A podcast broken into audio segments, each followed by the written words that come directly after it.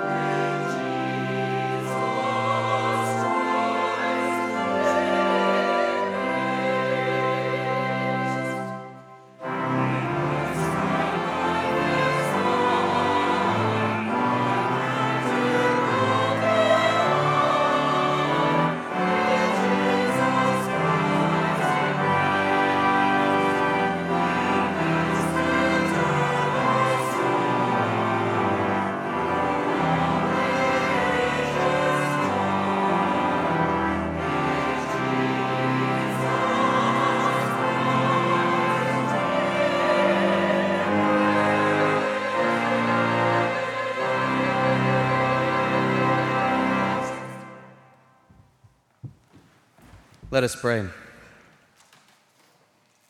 Good Shepherd, teach us to follow you, to protect the threatened, to welcome the rejected, to sit with the burdened, to care for the broken and sick, to share with the poor, to take the time to see one another and love as you have loved us.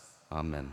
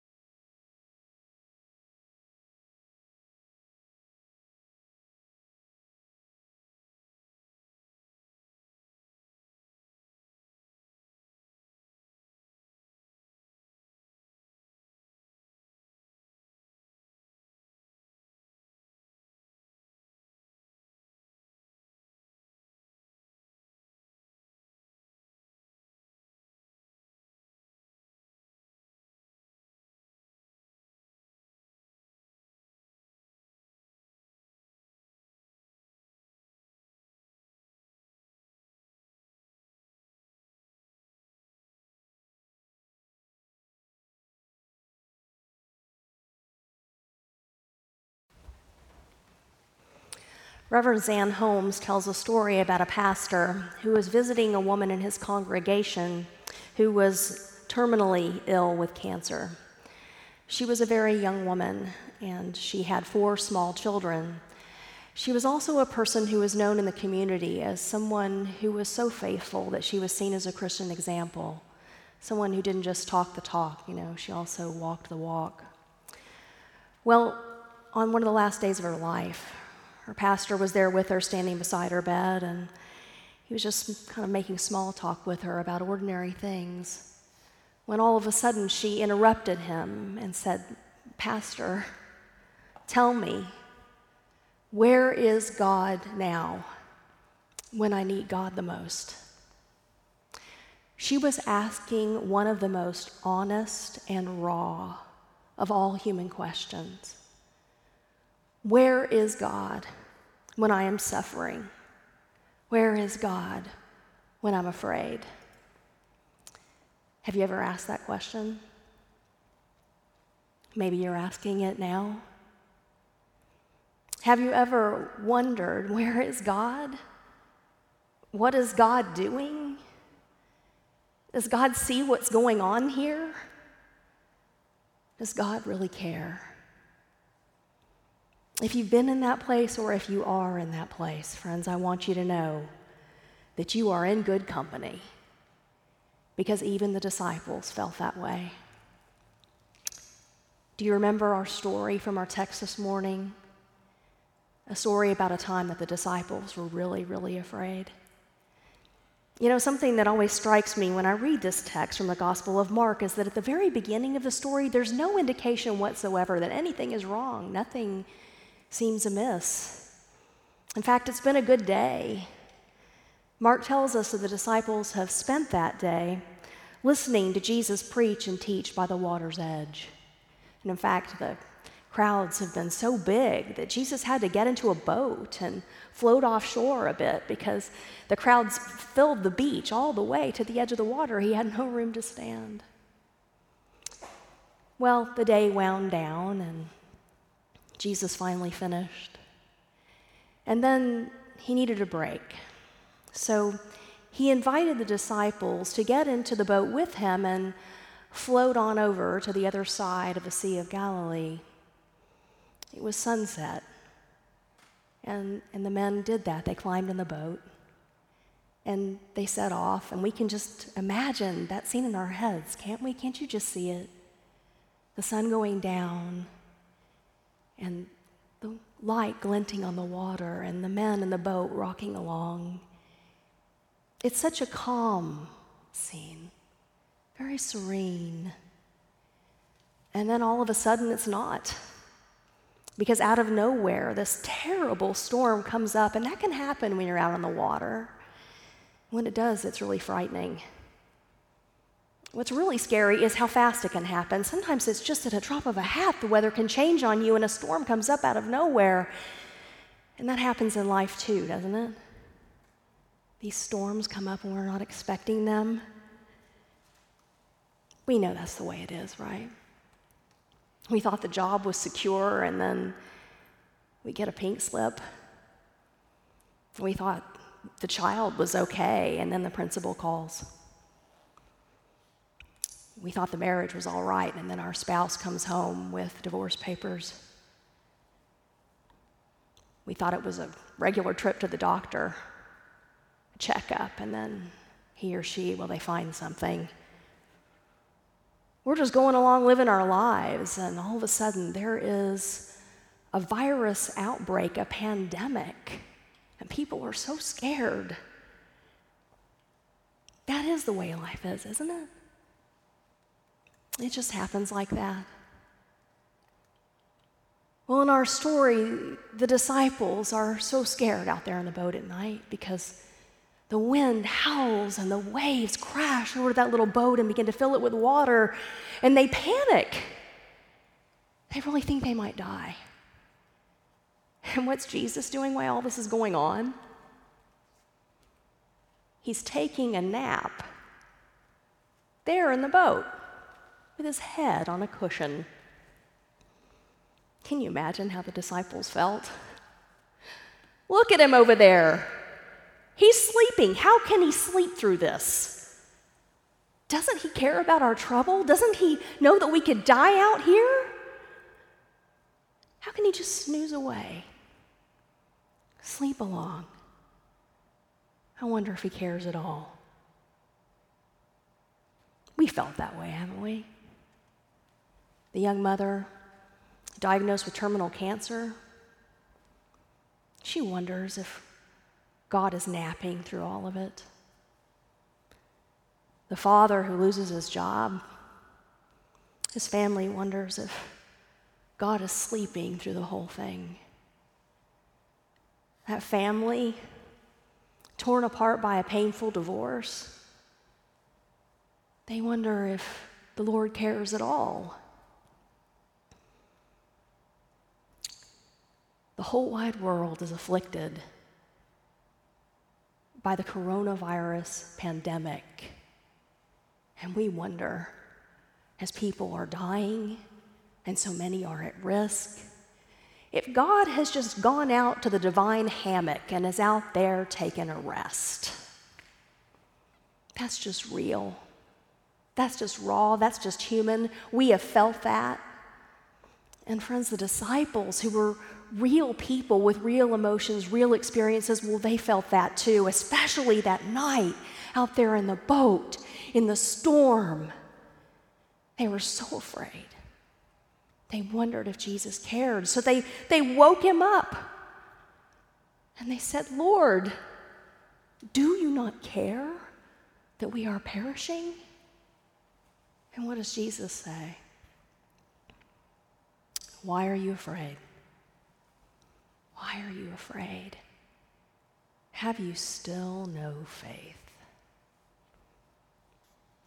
You see, friends, the storms are just going to come in life.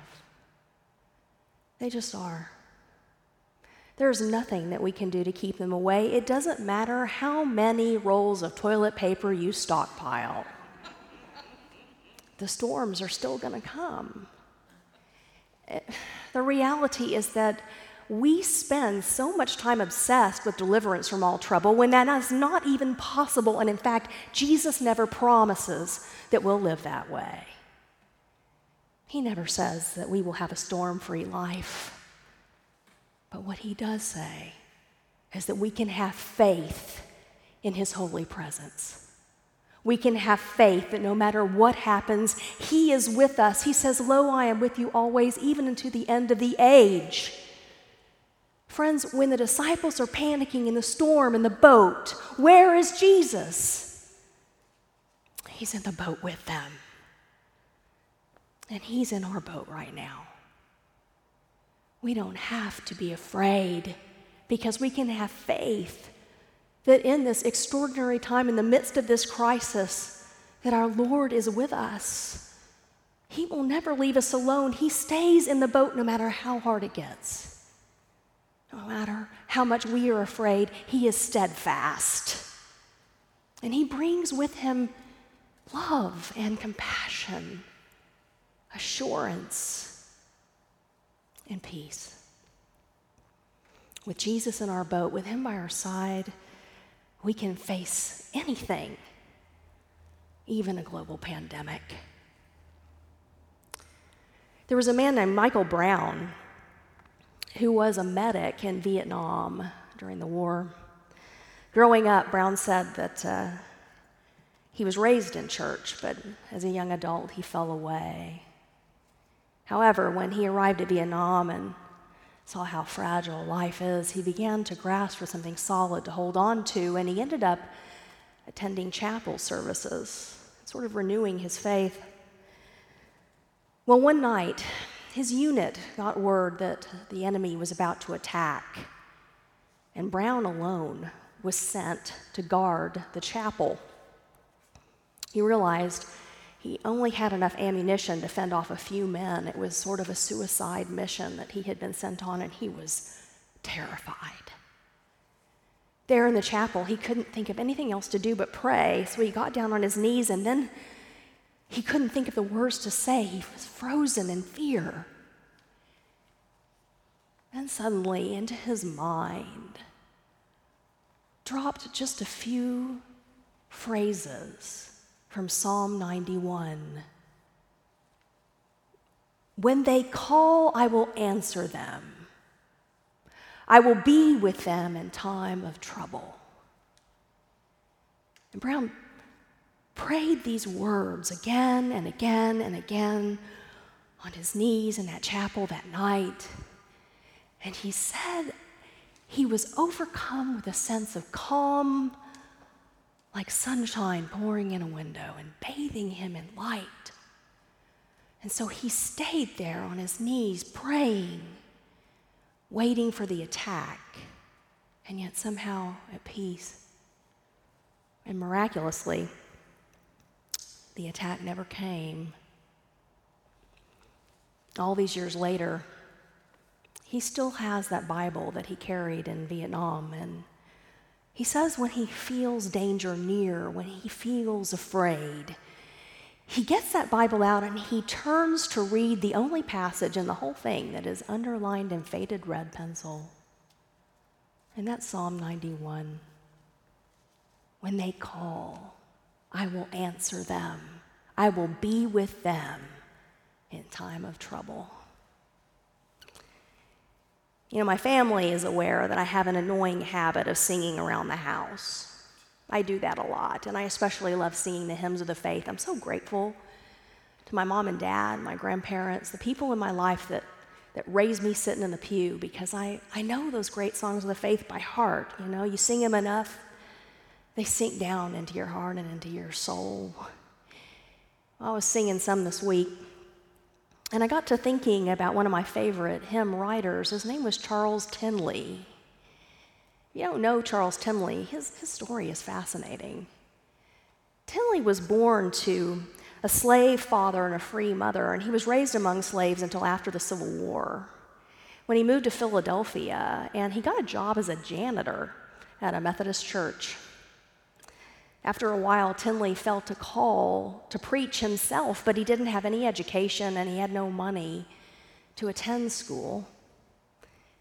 But incredibly, he found a local rabbi who was willing to mentor him and helped him enroll in correspondence courses. And eventually, Tindley got enough credits that he was able to get his license to preach, and the bishop there appointed him to several local churches until he was appointed to be the pastor of the church where he had been the janitor.